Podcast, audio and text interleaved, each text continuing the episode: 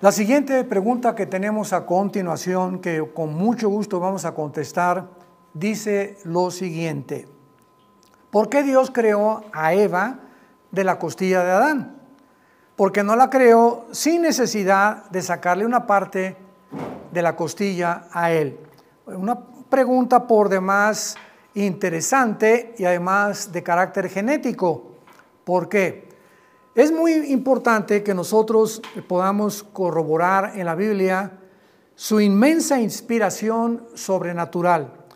¿Cómo es posible que en el capítulo 1 de la Biblia Dios haya establecido las leyes del genoma humano, las leyes de la genética, cuando hasta 1860 un hombre llamado Gregorio Mendel comenzó a descubrir por primera vez las leyes de la herencia?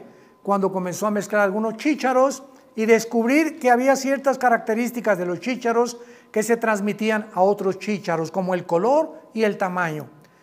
Pero pasó casi un siglo, hasta 1954. O sea, de 1860 de Mendel al 54, vemos que el mundo científico no pudo avanzar en la investigación de la herencia o de la forma en la que estamos conformados genéticamente. Porque en 1954 los doctores Watson y Crick, norteamericanos, se les otorga el premio Nobel de Medicina porque descubren la molécula del ADN o del ácido desoxirribonucleico, que es lo que contiene cada uno una de las billones de células que tenemos en el cuerpo. Cuando terminó el siglo XX, en el año 2000, el presidente Clinton otorgó al doctor Collins, que fue el director del proyecto Genoma Humano, el máximo premio que la Casa Blanca puede otorgar y le dijo estas palabras al doctor Collins. Realmente ustedes los científicos han comenzado a descifrar el libro de la vida. Muy bien, esto ahora lo podemos comprender por qué Dios saca a Eva eh, del cuerpo de Adán y no la podía sacar de cualquier otra parte, o simplemente le pudo haber dicho, ¡fu! soplarle y aparecía Eva. Muy bien.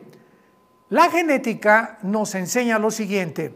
El hombre tiene dos cromosomas Y, X, y las mujeres tienen dos cromosomas XX. En otras palabras, si tú eres varón, y tienes el cromosoma Y y te dice tu mente que no eres varón, tu problema no es físico, es mental. Porque nunca jamás podremos negar nuestra biología, ni nuestra genética, ni tampoco la naturaleza. Así que haciendo a un lado la Biblia, ¿verdad? La misma naturaleza, la misma genética nos dice que somos o varón o somos hembra. Entonces, es interesante que en medio de los huesos, se forma la sangre. Y cuando Dios, dice la Biblia en Génesis 2, 21 en adelante, entonces Jehová hizo caer sueño profundo sobre Adán. Esta es la primera operación sin anestesia en la Biblia.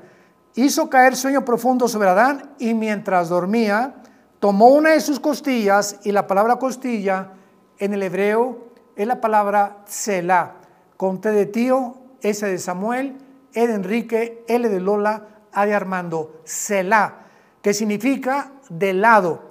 O sea, tomó del lado de Abraham, de Adán, por eso sabe que es una costilla, y cerró la carne en su lugar.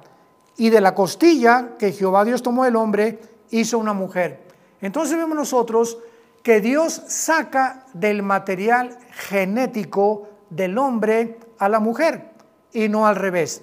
Esto es importante porque Dios sabía que mientras el mundo iba a avanzar, el conocimiento y la tecnología iba a avanzar, íbamos a ir comprobando que lo que la ciencia descubre cientos de siglos después, el Dios de la Biblia ya lo había explicado y postulado de una forma completamente clara.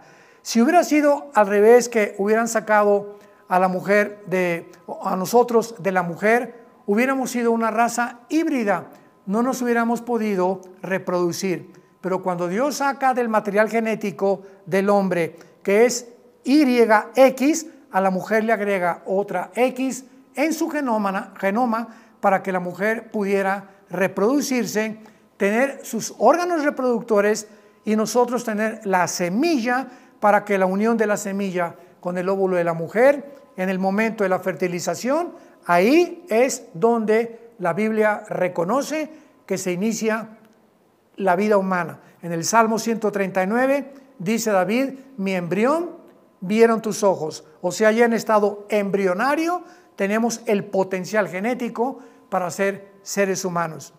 Dios quiera que esta respuesta haya podido satisfacer eh, tu pregunta y puedas tú continuar investigando y profundizando en la palabra de Dios.